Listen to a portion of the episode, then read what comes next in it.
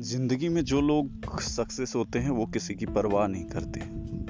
अगर वो परवाह करने लगे तो फिर ज़िंदगी में सक्सेस होना उनके लिए बहुत बड़ी बातें हो जाएगी।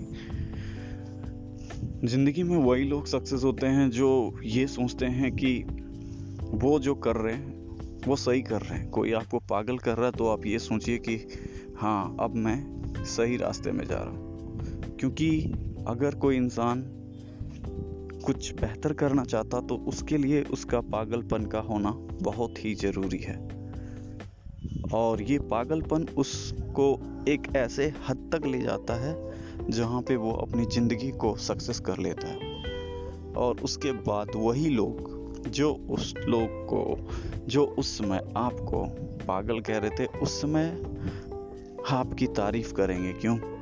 आपको अपना आइडियल बना लेंगे। क्यों? क्योंकि अगर उस समय आप गिव अप कर देते तो सच में आप एक पागल बन के ही रह जाते। बट अगर आपने गिव अप नहीं किया, कुछ अचीव किया तो उस जगह पे आपका एक अलग बेंच मार्क सेट हो जाता है, जिसको हर कोई चाहता है पूरा करने के लिए। हर कोई चाहता है कि हमारी ज़िंदगी ऐसी चले।